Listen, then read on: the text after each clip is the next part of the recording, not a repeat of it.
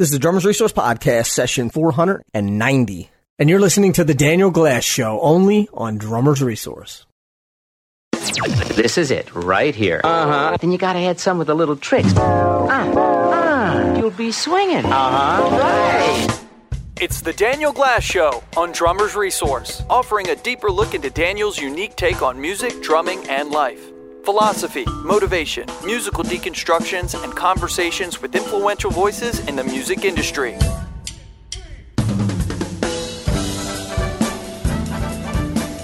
Hey, everybody, it is Daniel Glass. I want to welcome you back to another episode of The Daniel Glass Show, only here on Drummers Resource. And today I just want to jump right in, get right to it.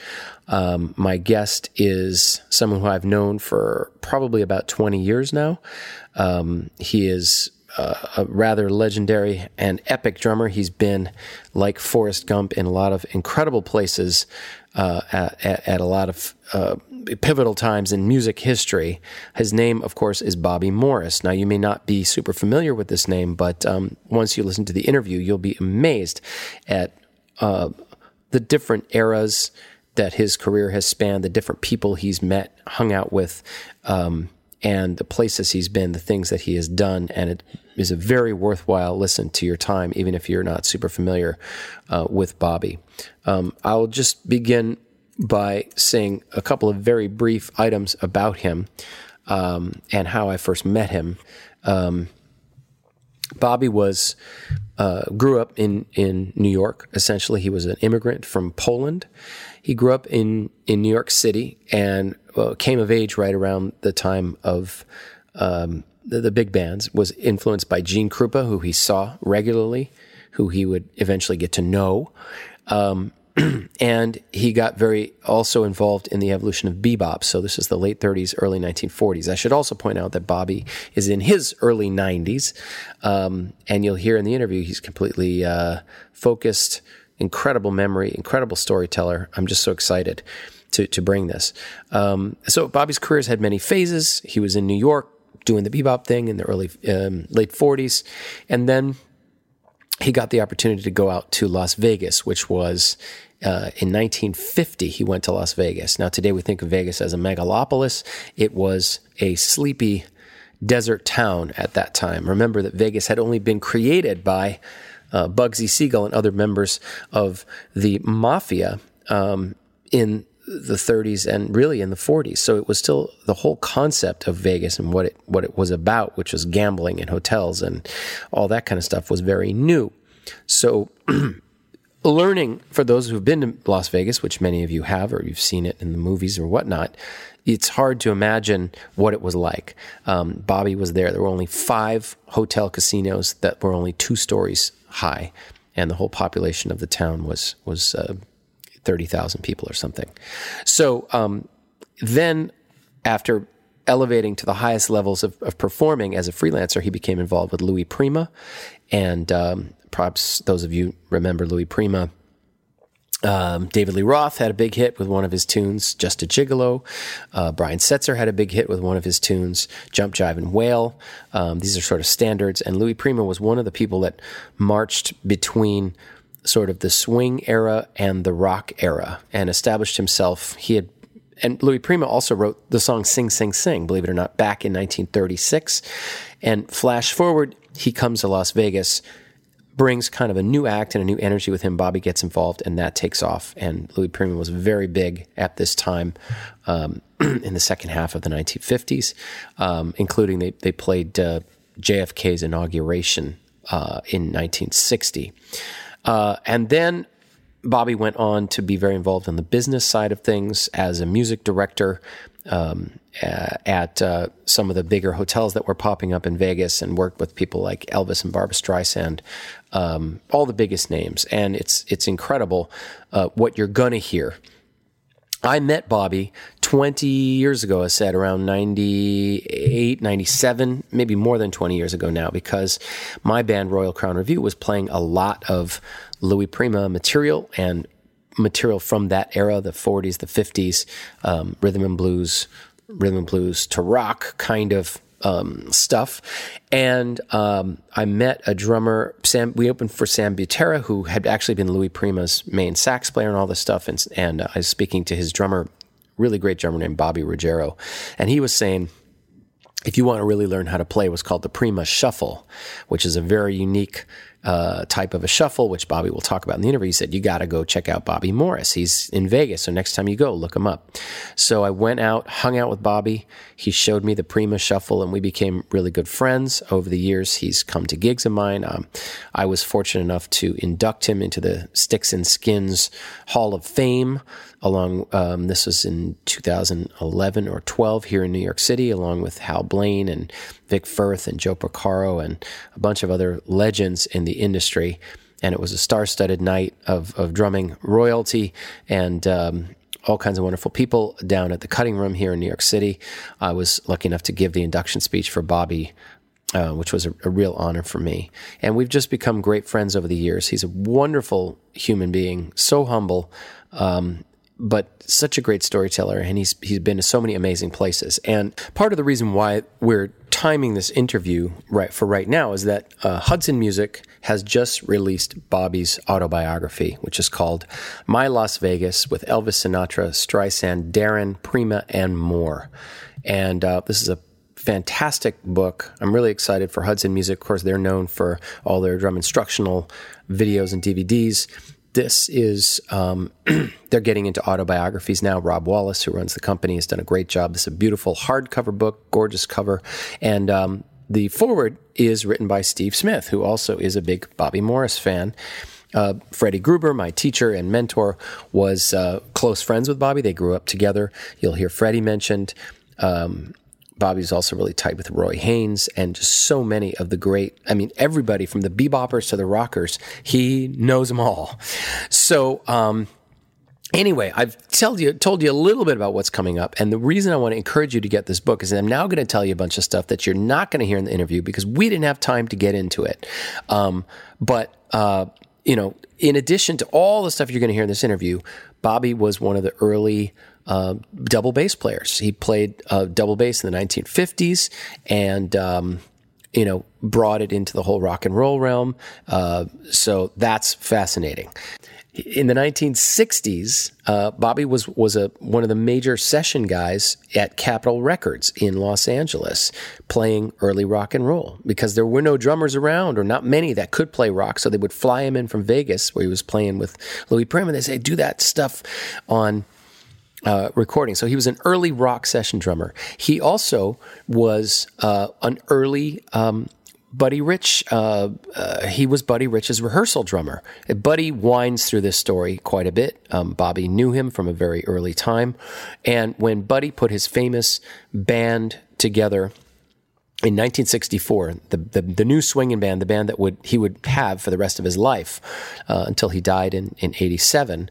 Um, he always had rehearsal drummers in in these bands who would uh, set up. Um, he, Buddy would sit out front and listen. He didn't read music, so he had the drummer read the chart down, and then he would listen. And Bobby was the very first rehearsal drummer in the Buddy Rich band.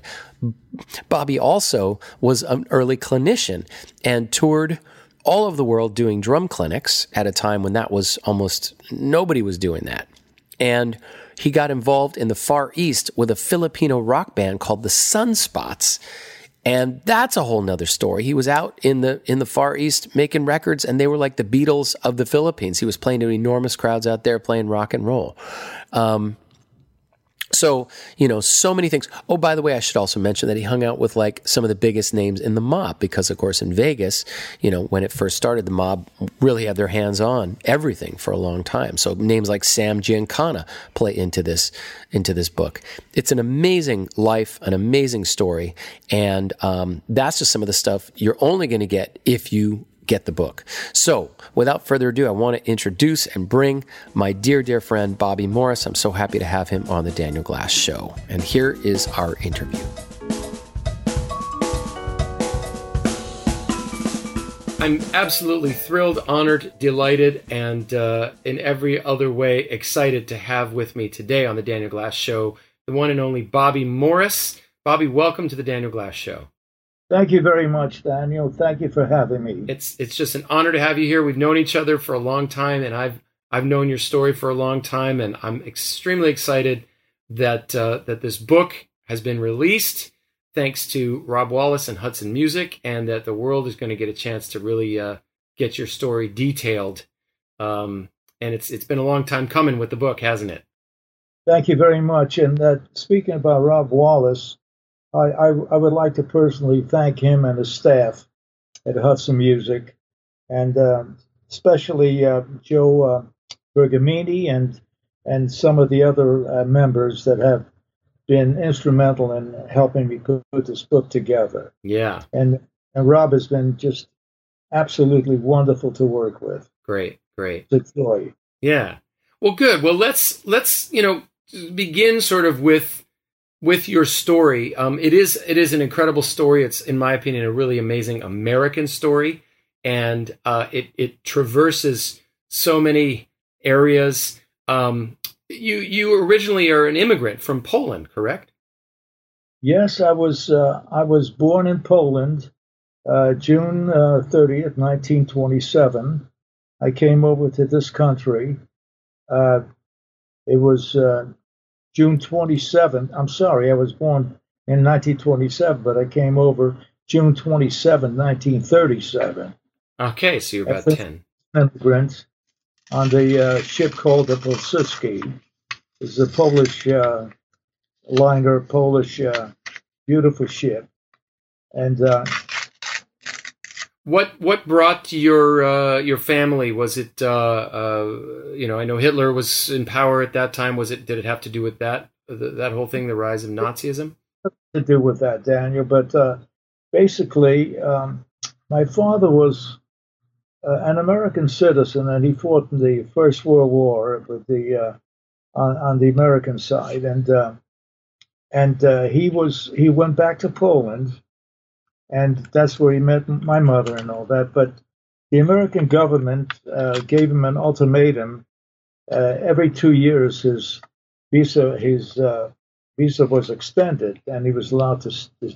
But it came. Uh, the situation arose in, in, Poland where it became very rough, as you know, politically with yeah. Hitler. And the American government wanted all Americans out of, of Poland. Right. I was as an American citizen in Poland. I was actually um, born on, uh, on, on his uh, citizenship. Yeah. And, um, anyhow, uh, well, we uh, the government, the Polish government, told him that uh, if he doesn't leave, they would have to had no alternative but to take his citizenship papers away. Uh-huh. So at that point, we left, and we left my mother and my younger brother in Poland. Unfortunately, we weren't able to take them with us because the Polish government didn't allow all of us to go at once. But about a year or so later, fortunately, we did yeah. uh, have them come over, and they arrived in uh, the United States on the. On the way back, the Pilsudski was uh, sunk by German U-boats. Wow. That was the last trip. And uh, we were very, very fortunate that uh, my mother was saved and my younger brother, Arthur. Yeah. So many incredible stories from that time period, yeah. for sure. So you, you land in New York and yeah. you're in New York. It's the height of the swing era now. All the big bands are happening. Obviously, what drew you to music uh, you know, at the age of 10, arriving in America for the first time? Well, actually, Daniel, what actually drew me to music was I don't know if this was the main reason, but uh, years ago in Poland, my grandfather was um, in a military band, and we went to see him. And here he is walking with a military band playing military drums, and I was I was really enchanted with the sound of drumming. So, uh, what actually happened was when I arrived in the United States, I couldn't speak English. I spoke other languages, but English was not one of them. So, when we uh, arrived, um, I happened to have heard the Benny Goodman band on a, on a radio, and uh, featuring uh, Gene Krupa, and uh, I, I I got really infatuated with with that music, you know, with the big band music. Yeah. Um, I uh, they I saw in the newspapers one afternoon that uh, Benny Goodman was going to be appearing at the Paramount Theater in New York, and at, at that time the the charge was twenty five cents to see the the orchestra and a movie and the whole shebang. Yeah. I, uh, I, I, I went out to the Paramount Theater. I took the uh, train. It was a nickel uh, subway train, and I got to the Paramount, and and uh, Benny Goodman band came on, and all of a sudden, from out of the the um, the pit, you know, Yeah. pit, the, the drum riser came up with Gene Krupa, and I, I was I was absolutely thrilled. Then when they went into their signature uh, tune of "Sing Sing Sing," I that was it. That was uh, my. Um, I knew what I was going to do for the rest of my life. It was absolutely thrilling. So I, I walked down Broadway after the show, and I saw this um, at Wurlitzer music store. Yeah. I saw I heard a drummer playing, and he played really well. And uh, of course, everybody played well to me in those days. It was I just loved the drums, and I I got to know him and I asked him who his teacher was or who he could recommend. And he says he was studying with Henry Adler Wow. the Whitby Hotel at 43rd and uh, 8th Avenue. So I went to see Henry Adler, and uh, I told him that, uh, you know, I was 11 years old now, and I was speaking English, you know. And uh, I, I told Mr. Adler I, I would love to uh, have him be my teacher, and I'd like to study with him. So he said, well, no problem, and the lessons would be $3 a lesson. So, of course, um, that was a lot of money for me at the time. So I shined an awful lot of shoes every day, every week to save up three dollars so I could take the lesson. Wow. And uh, And just just to interrupt for one sec, for those who are listening, uh, Henry Adler was one of the most uh, decorated drum teachers and drummers in New York at that time. Of course, he uh, worked with Buddy Rich, writing Yes. Buddy Rich's famous Rudiments book, and lots of people study with him, including my teacher and mentor and your friend, Freddie Gruber, who was a good friend. I know Freddie and was involved with Henry as well at, at points along the way. Um, I'm glad you brought up Freddie Gruber yeah. because here's uh, this is very interesting. So I was studying with Henry Adler, and I was into about three or four months, maybe five months. And uh, Henry said, um, Bobby, I want you to listen to this student that's been with me over a year or so, you know. And I'm playing paradiddles like right, left, right, right, left, right, left, you know Right. slow, all the rudiments, very slow, and and uh, so he he brings in this kid. His name is Freddie Gruber. He's a little older than me, maybe a year older, and he is playing paradiddle, Like I, I said, oh my God, I was completely flabbergasted. Mm. See how Freddie and I have known each other for all these years, and uh, Freddie and I started working out together Wow. we got to be very good friends and we started working out together and i made up my mind that i was going to work if i had to work six or eight hours a day on a drum pad i was going to catch up to him like rudiments and Fantastic. i think i did Oh Anyhow, yeah. so uh, freddie and i remained friends and whenever it came to vegas we hung out together Yeah. he's just a funny wonderful um, intelligent Character. a real character. yes. And he's um, he had a lot of good students, and Yeah. that was a very a very well thought of teacher. Yes. Of course, as you know, with students like Steve Smith and Dave Weckl and so on and so forth. Sure. So to, to get back to New York, because this, so you're you're already just out of sheer interest and passion and love of this, already mingling with some pretty heavy heavy names, some legendary names, and um, so as we get into the 1940s, uh, you're you're I assume at some point graduated to the drum set and you start playing around in New York, and of course bebop is a big influence. And I remember you telling me before um, you know, sort of how bebop dawned on the scene and how you got into that. Maybe you could share a little more about that because that's also a fascinating time when right. sort of the swing period, all of a sudden this upstart new form of music shows up from Harlem and, and it, it everybody it's very controversial, right? Yeah. Well, Daniel, it it is a lot of things happened before I actually got into the uh, 52nd Street and bebop.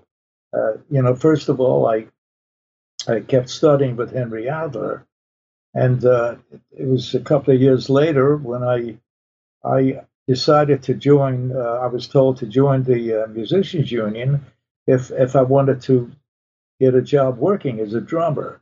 So I um, I went over to the musicians union and on 52nd Street, as you know, on 8th Avenue, I believe, and uh, local 802.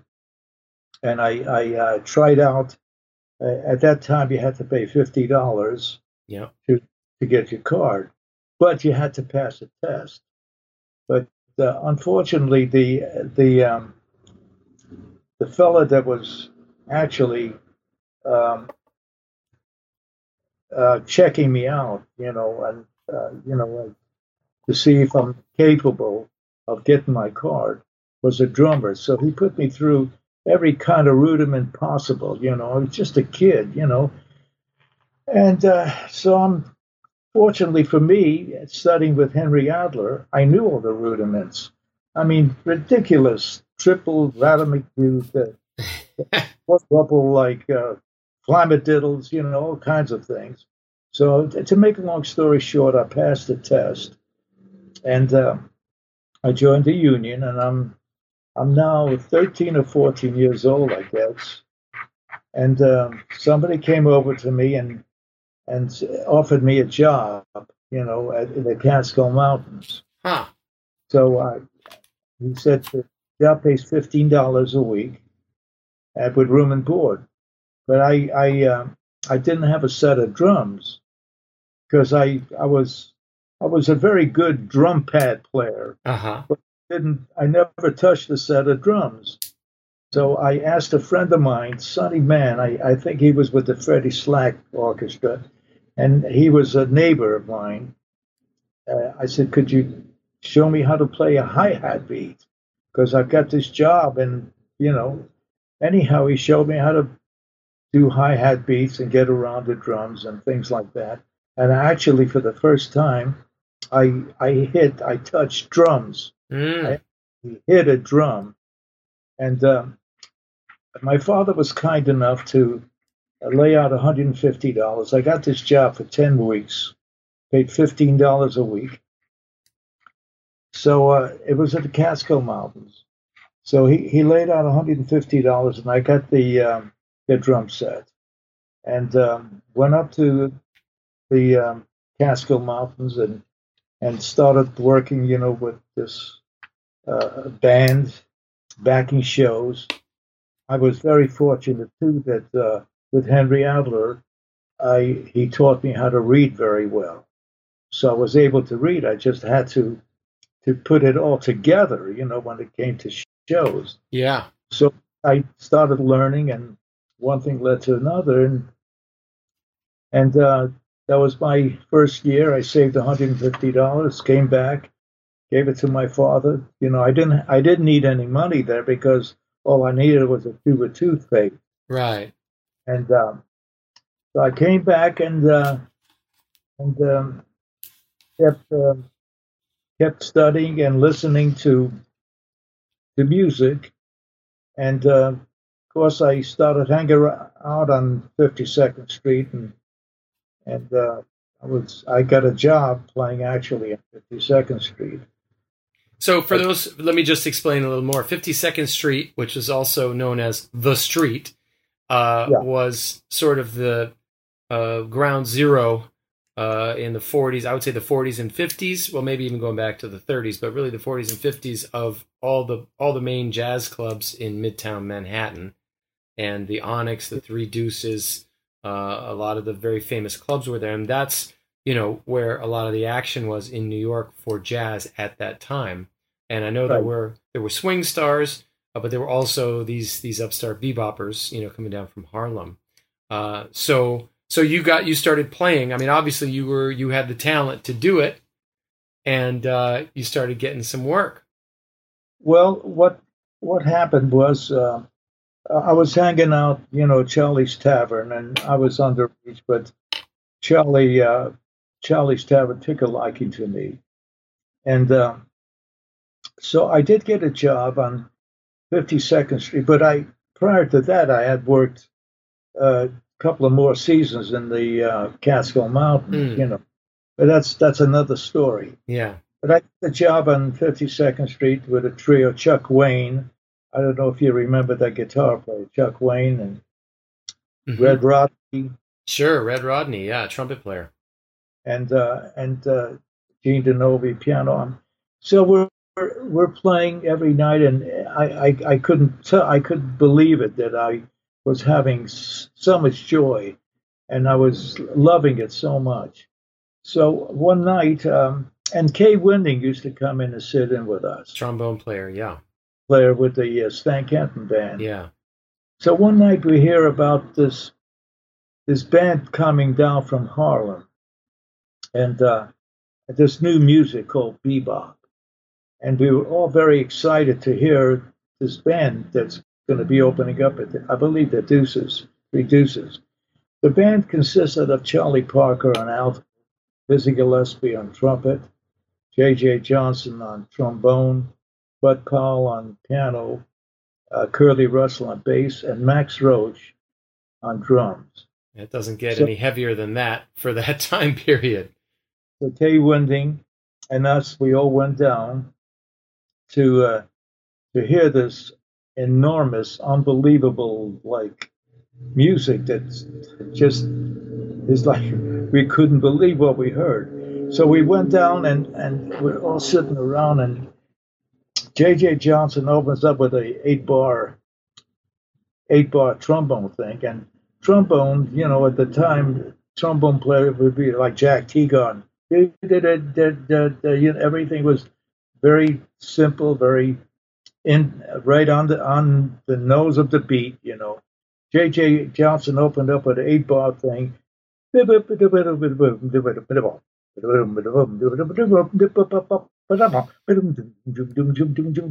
And Max Roach, you know, in the rhythm section when went into this up tempo thing. So uh, Kai Winding started walking out the door. I said, Where are you going? I said, Well, Kay, I got to tell you, uh, he says, uh, I'm going to take my trombone. Kai Winding said, I'm going to take my trombone, put it in the middle of the street on 52nd Street, and let a cab cab run over it.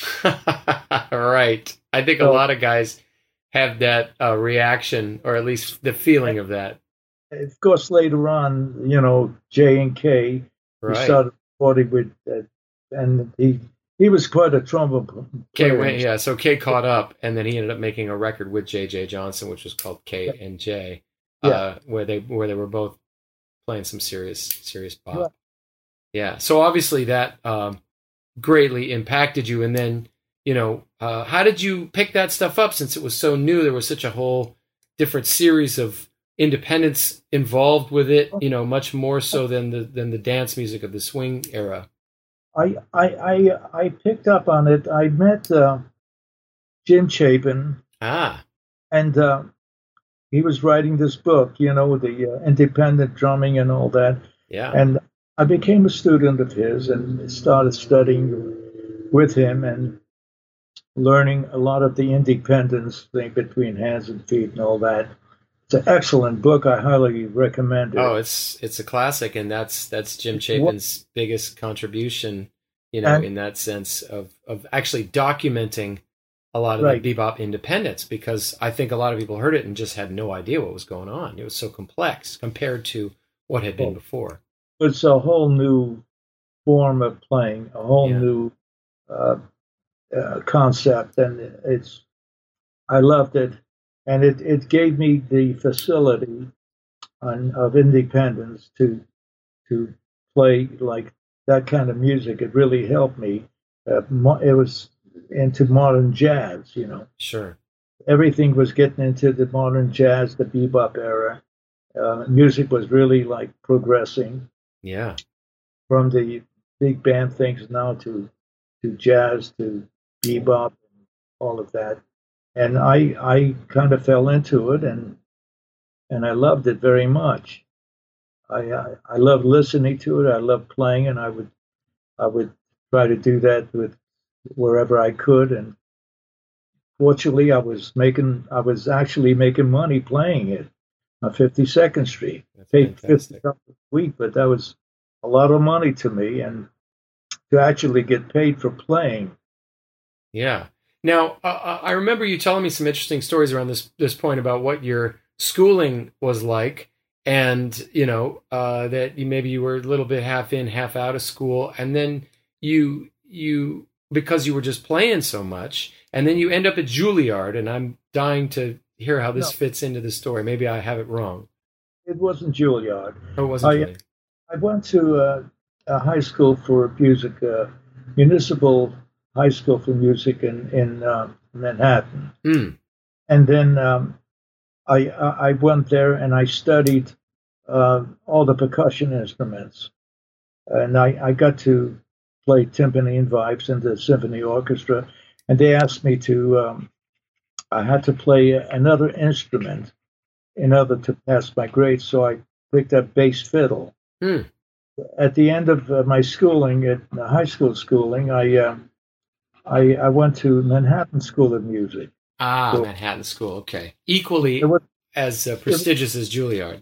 very good school. Yeah. Fortunately, I wasn't able to graduate, but uh, but fortunately, I was starting to pick up like some very good uh, paying jobs with um, with big bands. You know, while I was actually uh, doubling on 52nd Street.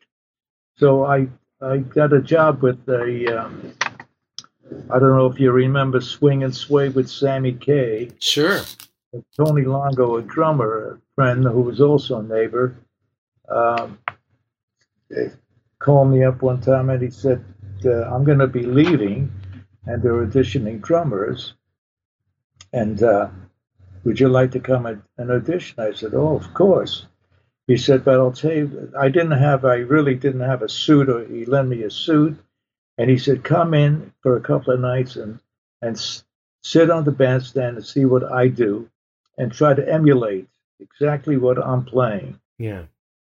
And I think you'll probably wind up getting a job. So I, I did that. And then at, at audition time, there were about 20 drummers, and ev- everybody was trying to out, uh, uh, out, uh, out drum each other, you Yeah. know, uh, with the, uh, showing their technique, our technique to each other. And, uh, and I, when I went up, you know, I just played like Tony recommended I do. Very simple, very simple time, kept to the time, and like you know. And uh, to make a long story short, I got the job, and um, and it paid. Uh, I believe it was an enormous amount of money. I think it was two hundred or two hundred and fifty dollars. So I was working there and with beautiful tuxedos, blue tuxedos, and then at the end of that, I think we we uh, close about eight thirty or eight o'clock. Uh, the job would end. It was you know kind of more of an early evening hmm thing McKay, and we would I would uh, change and immediately rush over to my gig on 52nd Street. So it, I had the best of both worlds, and here I'm making all this money with a big band, and I'm making fifty dollars a week playing jazz that I loved. So that uh, that was kind of um, a a very very, very good time in, in my life. That's and, uh, fantastic. and I, I don't know how you managed to, because you were probably working till two in the morning every night at the at, at the club. So the they're job, trying to get to school. Nine o'clock, and it went to three o'clock. Wow. Forty-five minutes, fifteen minutes off, and we'd finish at three. And uh, I had a little apartment, a little uh, room on uh, Eighth Avenue for eight dollars a week. and uh, eating it Horn and Hardart, you know. Yeah. Well, I'm sure you're very acquainted with New York, so you know yeah. what I'm talking about. Yeah. Now, were, was this uh, so? You you had moved out from your your parents' house at this point while you were still in high school. Yes, I I moved out and I lived in in New York, uh, and uh, where where were your folks living? In Brooklyn. In Brooklyn. Okay, so you went to Manhattan. In Coney Island. Yeah. Oh wow, that's a long that's a long commute to get to uh, Manhattan. So I understand why. I was going to high school and, and Metropolitan School of Music in uh, in Manhattan, and uh, I got a, a, little room for eight dollars, and uh, fortunately, I, I was always getting some jobs down at 52nd Street. I was fortunate enough to get um, with Coleman Hawkins and Ben Webster and uh, Erroll Garner a, a lot of like uh, name, you know, uh, uh, not bebop players, but wonderful jazz players. Yeah. And uh, I, I saved my money all the time and uh, just kept putting money away because I knew that the rainy day was going to come someday. And, and I didn't want to, I needed that $8 to pay for my room. Yeah, sure. Wow, so, I mean, you, Coleman Hawkins, Ben Webster, you know, th- these are Earl Erroll Garner. These are like epic, yeah. legendary figures in jazz. It's it's unbelievable. You must have uh, must have been quite a, an education for you at that time. This education, and one of my drum heroes at the time, and I tried to emulate his playing was Sid Catlett. Yeah, and uh, he was wonderful, and he was playing on the street with different people. So when I auditioned, I I I listened to Sid a lot, and, and I played. I tried to play like him. There's um, there's times when you have to conform to whatever and whoever you're with. Sure. So uh, it's it was a, a marvelous experience for me, and I I cannot tell you how much I enjoyed it and what a wonderful education it was. Yeah. Well, I want to I want to keep moving forward because we have so much ground to cover here in a limited amount of time. Um, sure. But people can get all of this. The book has gorgeous photographs of you at every step of the way. It's really beautifully written, uh, and there's much more detail, obviously, to all these different periods of of your life. And obviously, the next big period was your move to Las Vegas, which seems like a total, you know, right, you know, hard right turn uh, for the guy that's playing jazz in New York City. So, how did the Vegas thing uh, come about, and what what took you out there? Well, uh, I was with a band in uh, Detroit. It was about ten below zero. The band's name was Charlie Fisk, and it was. Uh, I'm sitting with the um, manager of the band, the saxophone player George Soares, and as we're sitting having coffee I'm talking to him and say there must be some place on earth that's warmer than this because this is hell to travel and do one nighters in this horrible weather. So you were also touring at this point, in addition to doing the the stuff on 52nd Street, etc. I was touring with many bands. Mm. Uh, so we, we um, he said, yeah, there's a little place out west called Las Vegas. So uh, I, I put it in the back of my mind. I said, well, I, I kept thinking of Las Vegas, you know, but it was a little town, he said, and it's desert, whatever. So nothing, nothing ever to have gambling there and dice and all that. Nothing ever happened for for quite a while, maybe about a year, and I'm touring and still with different bands and and and coming into New York and working a little bit at 52nd Street, and um, I'm sitting at Charlie's Tavern, and a band leader comes in by the name of Garwood Van, and he said, uh, I'm looking for a drummer to go to Las Vegas. I said, Oh my God, my ears went Las Vegas, you know, because I heard that that was the weather was wonderful there. So anyhow, I said, I'll take it. I didn't care about the money; it didn't matter, you know, uh, what it paid. But actually, it paid eighty-seven dollars. That was the scale of the place that he was going to. This is week a, a week, right?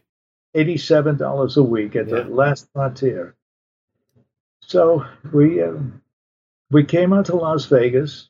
I took the job, and uh, the first act, uh, well, it's it's a long story, man. The first act was Liberace, and Liberace liked my playing, and he said, uh, "I'm getting a television show in Los Angeles, and I, I would like you to join me, Bobby." He said, "Well, I, well how much does it pay, Lee?"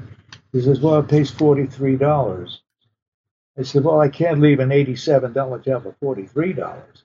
So he said, "But it'll get better, Bobby. It'll get better." Uh-huh. So that show went network, and he became a big star. Because at that time, he was, I think he was just making thousand dollars a week as the star of the show. Right. And on one network, he uh, and the uh, Riviera Hotel opened up, and he got the, uh, he was the first star to open it at fifty thousand, the unheard of figure of fifty thousand a week. Wow. Well, so there were, there...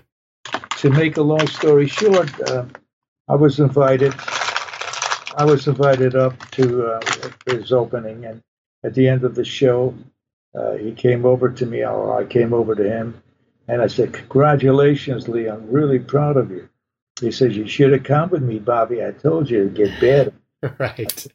Yeah. Well, let, let me just step back real quick because I want you to describe. That was uh, a 1950, by the 1950. Way. So you got you came out to Vegas in 50. Can you just describe because people today think of Vegas as it is today, which is this enormous uh, megalopolis with you know dozens, hundreds of casinos of all sizes and giant gleaming towers. What was Vegas like when you got there in terms of the size and the number of casinos? Las Vegas then was uh, the total population was between 24,000 and 30,000 people, and that was including Las Vegas, North Las Vegas, Henderson, and Boulder City. Yeah. And uh, there were five hotels, two stories high. There was the Frontier, which we were working in. Uh, there was the um, Desert Inn, the Flamingo, the Thunderbird, and uh, let me see, and the El Rancho. Yeah, Rancho. Yeah, that's it. Five hotels, two stories right. high. So those are your five, casinos. There's and five drummers, and I was one of them. And we only came out for 18 weeks, but I I loved it. And uh, at the end of the oh, I got to tell you a little story. It, yeah. Uh, as we're playing in in the uh, frontier, and we're playing for different acts. We opened up with Liberace, like I said, and then this uh, this uh, ballet theater came in, and so we played for the ballet theater, and then Harry Richman, many acts, uh, Sophie Tucker, that era. But in the lounge, in the lounge, one week came a group by the name of Gene Krupa. Okay, I'm saying by the name of Gene Krupa, ridiculous for me to say it. But anyhow, Gene, uh, Gene Krupa came in, and he was working in the lounge with his five-piece group. So at the end of our show, I would always come by and pass by, and I got to know him quite well. And he started inviting me to um, sit in. So every time I would come by, he'd, he'd invite me to sit in, and I, I would, and I enjoyed it. But uh, one night I said, Look, Gene, these people aren't paying to hear me play, they're paying to hear you play. So it's kind of embarrassing, you know. But he liked to hang out and just sit back and drink and and just talk to people and all that. Right. He's a wonderful, wonderful person, and uh, we became really good friends. That's great. So, just uh, what I want to talk about next, which is a really fascinating aspect to your story, is yes. is the concept of the relief band of which you were a member. Because you had said earlier there was only five hotels, there was only five house drummers. No, uh, right, right. But tell me what the relief band was and and how you got involved with that and what that job was all about. Very good. Thank you for asking that question. Okay, so now the Riviera opened, and uh, other hotels started being built. So the the house band paid eighty three dollars. I mean eighty seven dollars a week. The relief band paid two hundred a week, but you had to play a different show every night. So what did the relief band do, Bobby? Okay, when the house band drummer, when the house band would have off, the relief band came in on their day off and played the show, and they were they were uh, expected to play it as good or better, and so because of that, the musicians in the relief band were kind of the upper echelon players in Las Vegas. So they they literally every night their job was to to play the night off of e- e- all these Right. different guys in in the hotel. That's that's really cool. So every night you got to play a different show. Exactly. And uh, Daniel, uh, I've got to tell you, this was absolutely a delight for me because I got to play a different show and I was getting paid very well. That was very good money in those days. And um, so I, I played for every star. At that time, they weren't bringing in drummers, they only brought piano accompanists in. So, uh, So- however, Who were some was- of the who were some of the folks that you that you got to work with in the relief band setting? um, my God, Judy Garland, uh, uh, uh, Danny Kaye. Uh, um, uh, let me. I, I got a list of um, Lena Horne. Uh, The, the Yes. biggest the biggest names of that time period. the biggest names of of of, of, of, that day. Yeah. Uh, there, there was one act though that I didn't play for, and that act was Betty Hutton. Mm. That was the act in two years that brought in their own drummer. And guess who the drummer was? Remo Belli. Remo Belli, founder, of course, of of Remo Drumheads. Exactly. who who uh, and I interviewed Remo quite a few years ago up at the factory, and he told me about that uh, that whole time. That was in his touring days, and then he decided he was going to get uh, more on the industry side of things and and settled in and basically uh, took over the whole market because he was the guy that that Well- uh, got the plastic head going, you know, in Right. in the fifties. Understand Remo and Roy Harte were Yes. partners in Hollywood Drum Shop. Yeah, Drum City. it was called Drum City. Whatever. And uh, a gentleman came in and had this this new idea of drum heads, you know, and uh, it was plastic head, you know, and um, so they they decided to. Uh, one of them said, "Listen, if if you want the drum shop, you could have it, and I'll take the the head." Remo decided to take the head, and Roy Harte decided to stay with the Hollywood Drum Shop. Yes, It's from there on. It's uh, it's history. What happened? yes, And indeed.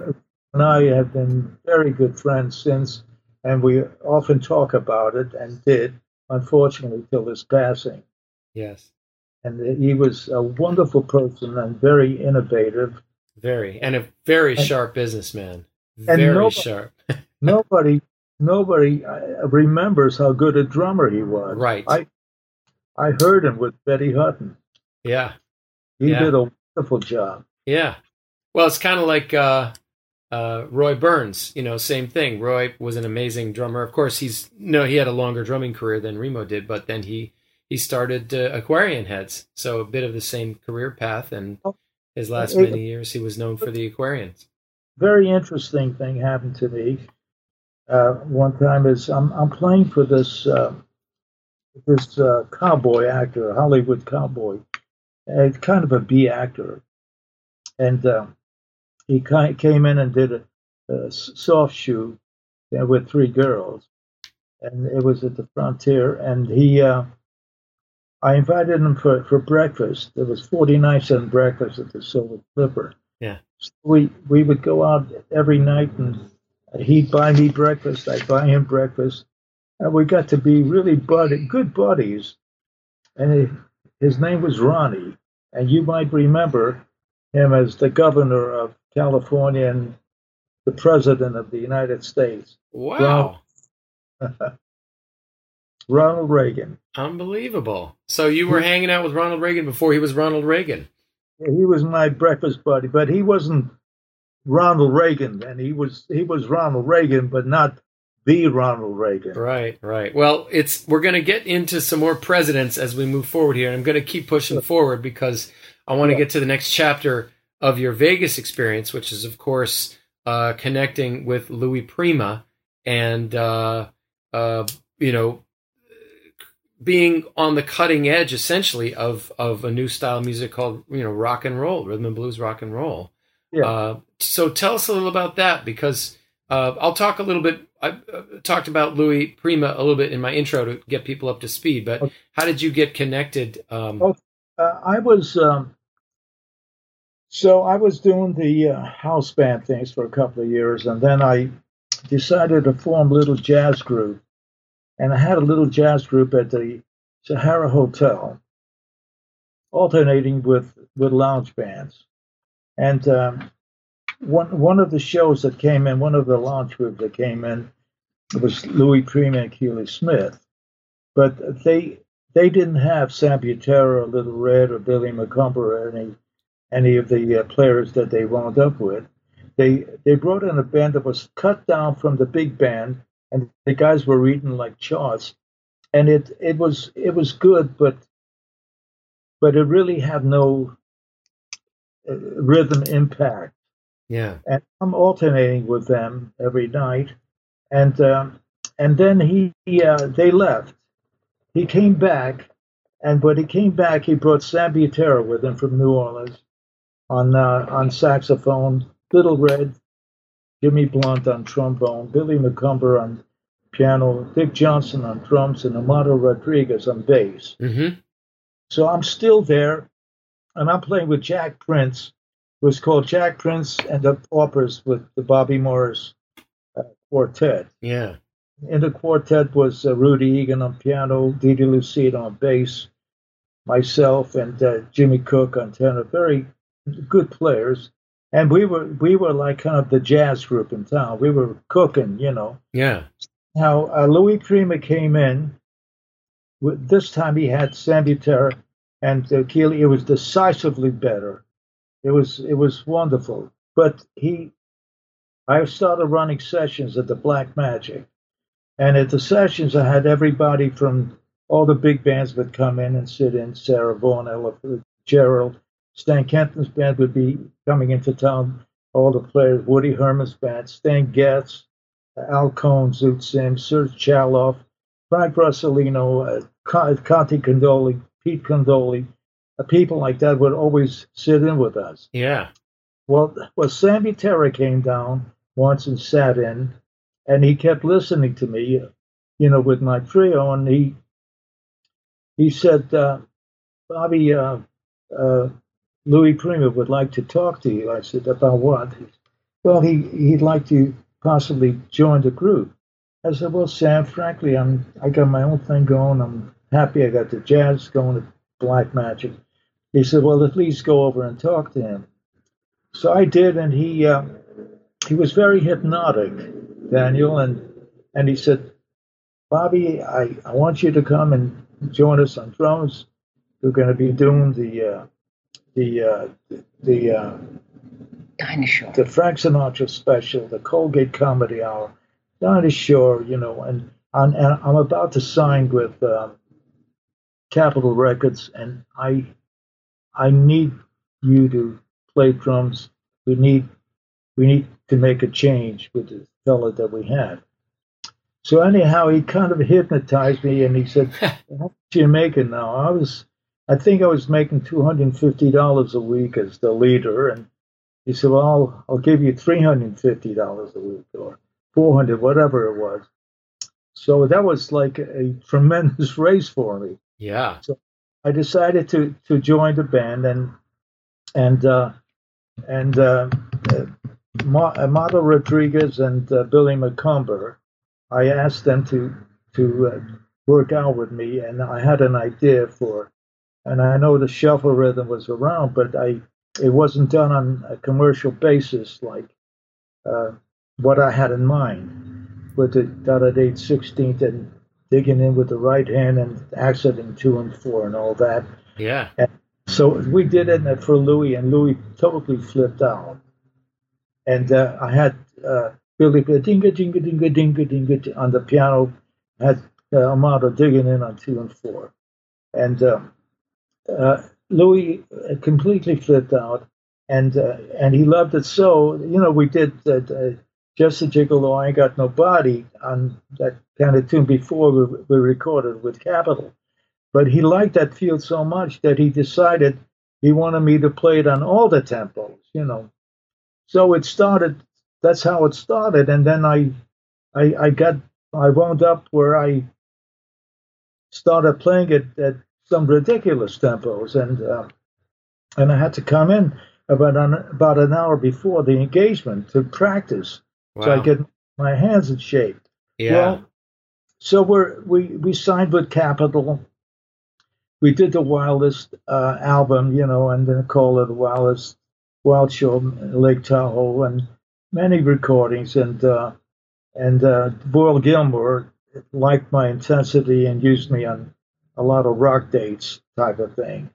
Anyhow, as we're playing at the Sahara Lounge, uh, Harry, uh, Buddy Rich was with the Harry James Band, right in at- the fifties. Yeah. and he uh, came in. He would come in and see us, and I, I never went over to say hello, and because I, I heard, you know, like young drummers would come over and say, "That's nice, kid," you know. They say I'm a drummer, whatever. Anyhow, um, as I'm eating at the Silver Slipper one night, he's sitting with uh, drummer with Freddie Bell, Uh huh. one drummer. And so he grabbed my arm and he said, What do you have to do when a downbeat pull before you say hello?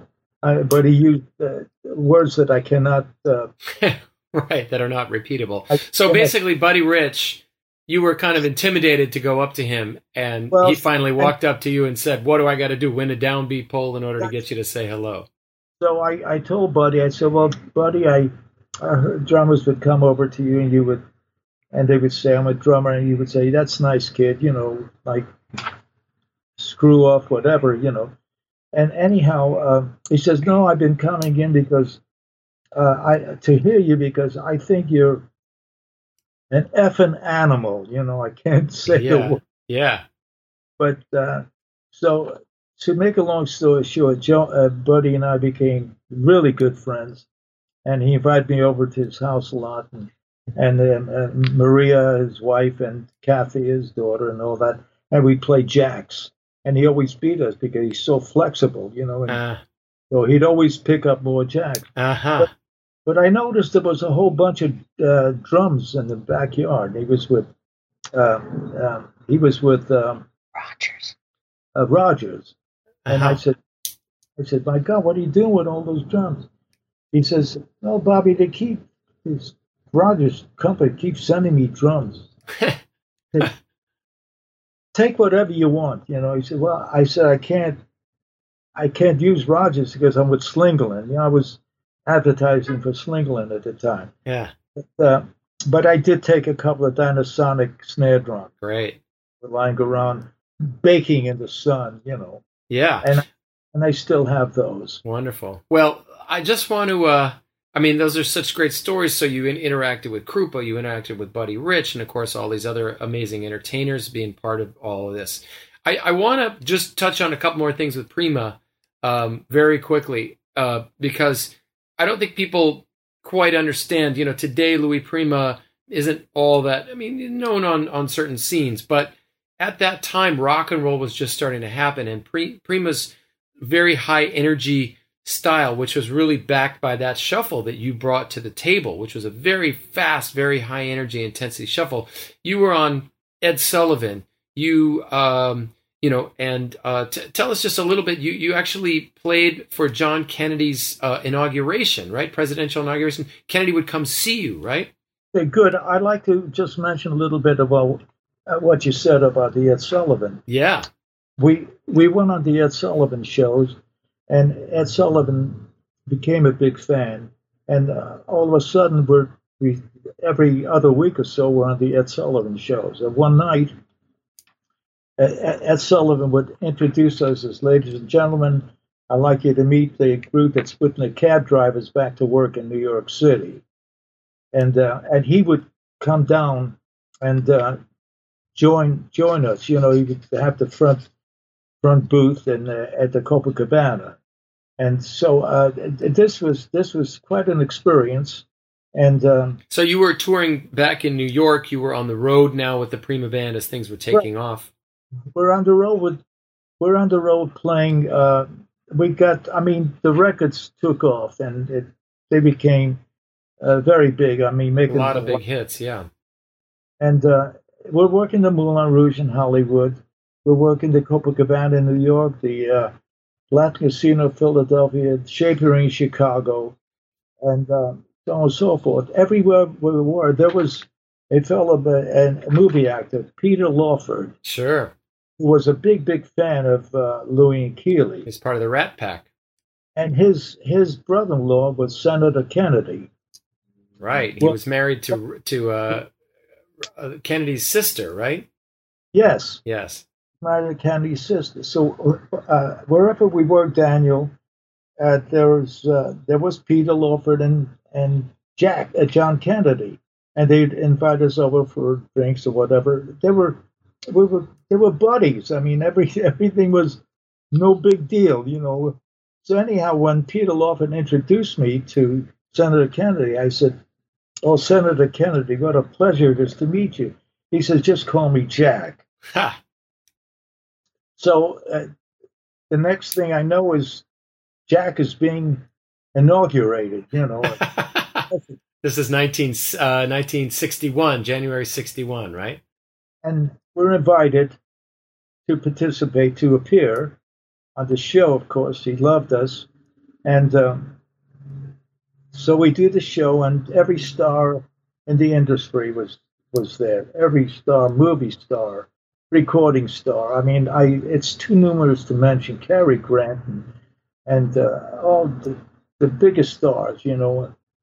Anyhow, um, we we did the show, and uh, at at the end of the show, w- there was a party upstairs at the Sheraton Hotel, I believe, the 32nd floor, and and and I was playing with with a trio that that was actually backing uh, Ella Fitzgerald, I believe, or Sarah Vaughan. I'm not sure.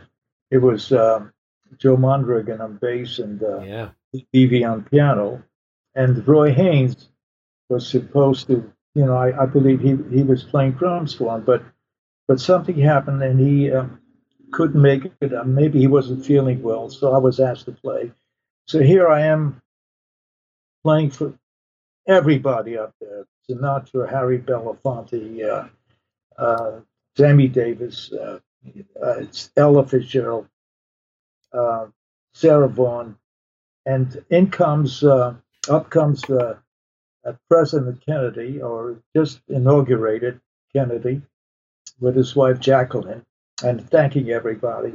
Yeah. When when he got and Tony Curtis is feeding me all kinds of drinks, wow. so I was feeling no pain, man. You know? Tony Curtis is giving you cocktails. That's great. But I gotta tell you, Daniel, every star in the world was there. It was just unbelievable. So anyhow, when uh, President Kennedy came, he was thanking everybody. Came to thank me, you know, and I was going to say, "Hey, Jack, I'm really proud of you." He told me to call him Jack but I realized that uh, now he's not Jack anymore. He's President yeah. John Kennedy. You know. Sure. So that that was um, very that was quite a story. It's quite interesting. Yeah. I, I really we have the the booklet of all the stars that were there. Yes. And I didn't think too much of the booklet, so I I I would uh, at home I would put like drinks on it. You know. Ah. I would use it as a uh, a coaster. And, and then my wife, uh, Joan, said, "Bobby, don't you don't you realize how important this this book is?" Is that is so? Did the booklet is that? Did you scan it and put it in the book? Yes, we have Excellent. it in the Great. and it's it's all the stars that were at the inauguration, and and President, ex-President Eleanor Roosevelt, Truman, and and uh, oh my God, and uh, Anthony Quinn, and and uh, uh, many, many, many stars of, uh, um, and and there's photos of them in, in, in, and online too. You know, you could see. Fantastic. Yeah. Great. Yeah. Well, I I, uh, I want to move, continue to move forward. I know the story with Prima goes on, and you then you worked with Keely Smith, and there's so many other amazing things during that you know Vegas period, and stories you've told me uh, that I'm sure are all in the book. But I want to I want to get on to your work at the International Hotel and a certain other famous personage that you had a chance to work with there, among many many others. Excuse me, I, I just want to mention one more thing about uh, one of the acts, Lena Horne. Uh, Benny Carter was. Uh, uh, Ben, Benny Carter, the sax sax player and arranger. And, player and a great Hollywood uh, studio musician and a wonderful orchestra. Mhm. Uh, I'll make this very simple. He he invited me to play with him with his orchestra at the Moulin Rouge in Las Vegas, and it was all black orchestra, and I was the only white guy, and um, and uh, Joe Louis was the uh, kind of the MC, not the MC, but he was the uh, Maitre uh, maitre he was the the manager host. of of the room, you Hmm. know. yeah, Joe Louis, the boxer. The, the he was already retired at this point, right? Yeah, he Yeah, was the host, you might say. yeah. anyhow, so we're playing and very interesting, and it's a it's a uh, Harlem revue. You know, uh, it's just a tremendous Harlem show with very exciting music, just wonderful. And uh, Wardell Gray was one of the saxophone players. I don't know if you remember him. Of course, Uh, jazz, very good jazz player. absolutely. and it just happened that he uh, uh, at intermission uh, he didn't he left and he didn't come back and he was found murdered Wow. it was story in the las vegas newspapers but anyhow i just wanted to, to bring that up the the engagement lasted about six months wow. and uh, and uh, we were offered a tour of Australia, and the uh, the uh, the tour director wanted wanted him to change drummers because he wanted all black band. He didn't want a white guy in the band. Mm. So uh, Benny Carter said, "I'm I'm sorry, but if you want us, Bobby Morris comes with us." You know, Ah, right. So he stood up for you. he he plays uh, he plays with that kind of intensity that, that we like. Anyhow, so that's another story, and uh, yes. There's so many stories. I mean, there's at least t- 10 other questions that I want to ask you, but people are just going to have to read the book. Uh, Sure. I, I, I will I will drop some some juicy details, but I I, I just drop drop some names uh, in terms of the people that that you worked with. But I, I want to get onto the International Hotel because that's a, that's a really great story. So go Yes. go ahead. Yeah, how did how did that come to? Because the International Oh. Hotel that was the the newest, Oh. biggest hotel. This was in the early '60s, Oh. right? well, I, I got into the agency business Uh huh. and The, um, the booking agency. booking agency Yeah. business, management field, you know. Uh, that's another story. It's uh, a lot of these things are in the book, and uh, and um, that that was in 1969. Uh, I was uh, doing some business with Bill Miller at the International, and he also had the Flamingo Hotel. At the, And the, Interna- the, inter, the International would eventually turn into the Las Vegas Hilton, correct? Yes, but uh, it- when when it opened up, uh, Bill Miller was the entertainment director of the Flamingo, and I was doing business with him, booking acts and things like that. And uh, he, uh, the International was opening up, and he uh, he said, "Bobby, the International is opening, and and how would you like to be the musical director for the lounge?"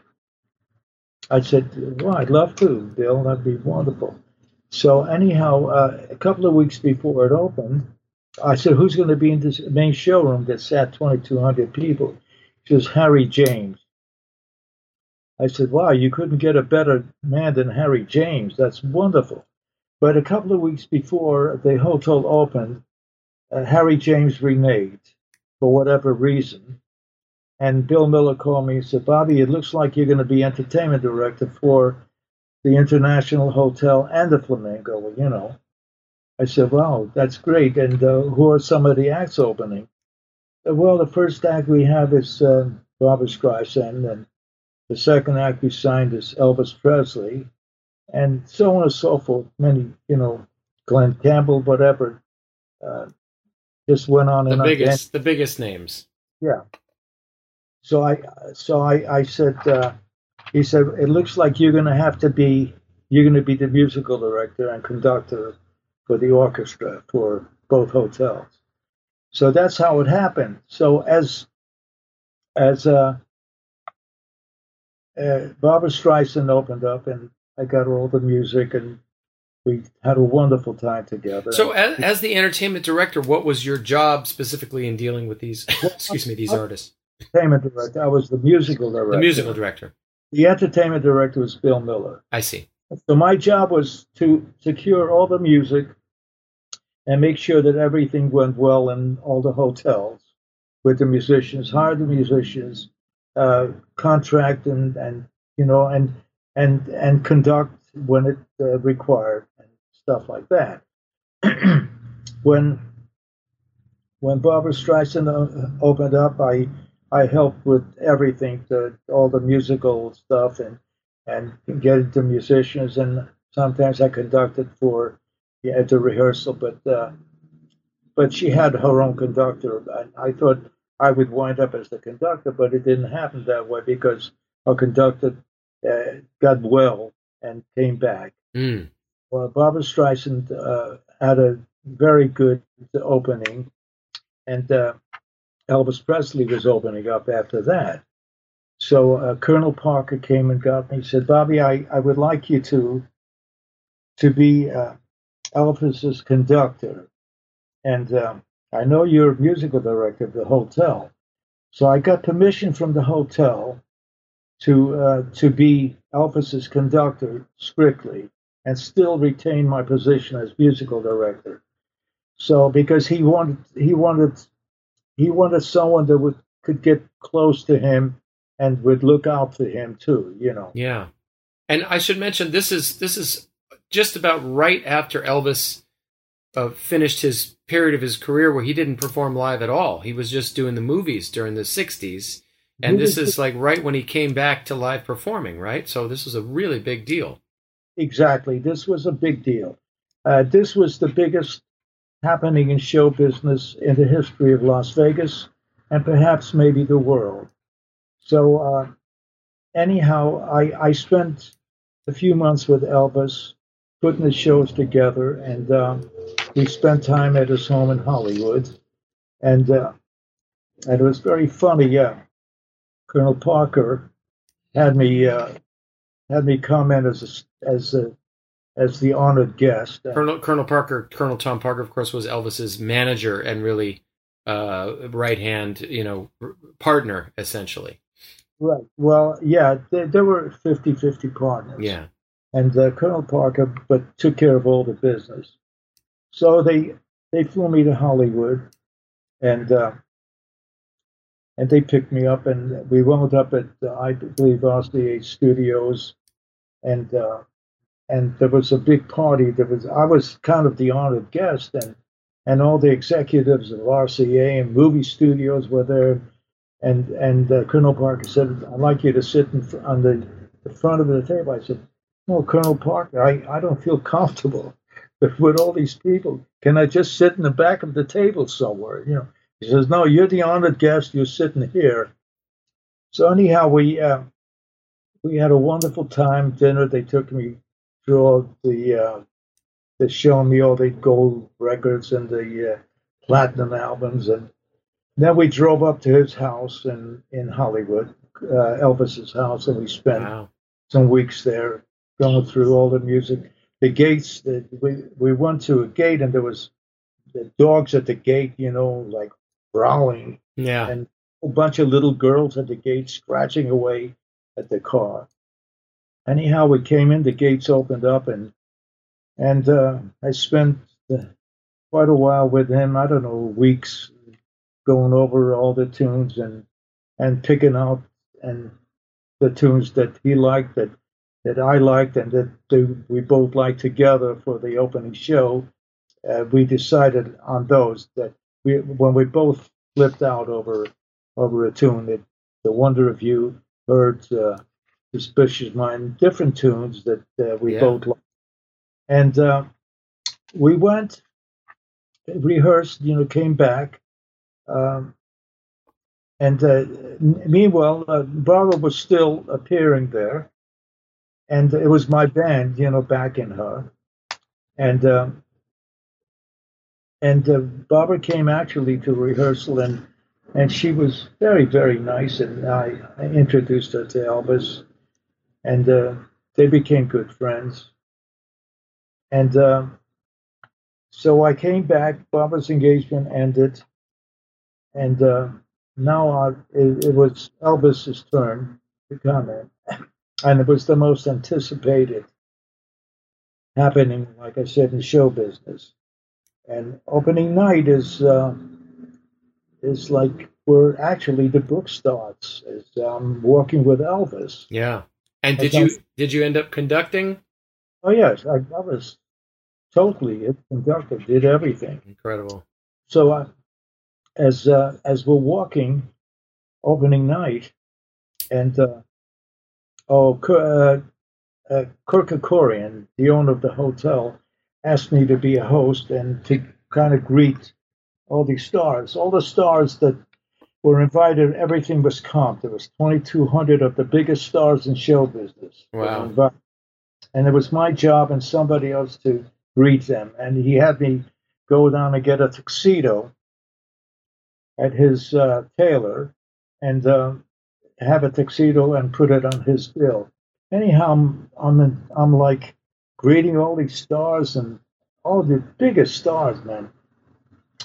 Good evening, Mr. Grant. How are you? Welcome to the International Hotel. You know, uh, so on and so forth. So as the uh, when that that ended, and and I'm walking my my dressing room was next to Elvis's, and as we're walking towards the stage, Elvis asked me, "Who's out there, Bobby?" I said, "Oh, Elvis, you wouldn't believe the biggest stars." And I started naming him some of the stars. He said, "Well, I'm kind of nervous." I said, "Well, don't be nervous, Elvis. Just think of everyone out there with uh, with no clothes on, you know." Yeah. And so he he got a big laugh out of that, sitting at a toilet seat, whatever. And uh, so as, as we're walking, Daniel, I'm thinking to myself, how does a kid from Poland? This is how the book starts. Yeah. Kid from Poland couldn't speak English. I spoke many languages because everybody spoke everybody's language in Europe, but I never spoke English. How does a kid from Poland wind up being musical director and conductor for the biggest star in the world? I mean, the, the biggest, the biggest uh, happening in, in show business. Uh, Yeah. that was the so that's the flashback. Now the flashback goes back to as to Poland. Right. The book starts on walking, but then there's a flashback get, going back to Poland. And that's where that's where the story And- and begins. that's where Life starts. Great. Well, we're going to have to wrap it there, Bobby. Um, I just want to thank you so much. There is, I literally have five or six other things that I really want to talk to you about, but unfortunately, we just don't have the time to do it today. But I think hopefully this gives people just a taste of really uh, an American life, you know, only in America kind of thing, where the kid from Poland ends up uh, conducting for Elvis and uh, hanging with the most glorious stars in the world because you know your passion for the drums. And Thank um, Daniel, thank you. I, I just want to thank a few people very quickly. sure, First of all, I'd like to thank you too very much for uh, for being so kind to me in the past. I, I'd like to thank uh, Rob Wallace, the owner of Hudson Music, and the Hal Leonard uh, Company for distributing the book. I'd like to thank Jules Follett and for having me on the sessions. Great. And uh, and uh, Jules Follett was always doing sticks and skins. She was referred to as the patron saint of drummers. yes. Everybody loved Jules, you know. And um, of course, um, I'd like to thank Steve Smith for doing such a wonderful uh, um, introduction and uh, to the book. Yes. And I'd like to thank Dom Famularo for being so supportive. He's a wonderful person, and he was absolutely like uh, a wonderful interviewer on the sessions, and we became really good friends. Anyhow, and of course, Joe uh, uh, Bergamini for being the editor on the book. yeah. I'm just hoping, and the, the whole entire staff of of Hudson Music, and uh, so I and especially I want to thank you very much for this interview and for your time. No problem, Bobby. It's just an absolute pleasure to to be able to talk with you. We've we've known each other now for probably at least twenty years, I would say, and uh, it's always just just so wonderful to hear you tell your stories about your incredible life. The book, of course, is called My Las Vegas with Elvis, Sinatra, Streisand, Darin, Prima, and more by Bobby Morris. And uh, Bobby, thank you for being a guest on the Daniel Glass Show. Uh, uh, uh, Daniel, and I won't forget the time when I first met you with the Royal Crown Revue, if you recall. Yes. and, and you were very impressive, man. And uh, as as a musician, as a drummer, and as a personality, and I, I I thank you for inviting me that evening Great. in Las Vegas. It was an absolute honor to have you there, and it's just been an honor to, to be your friend and uh, and keep on trucking, man. Thank you very much, Daniel.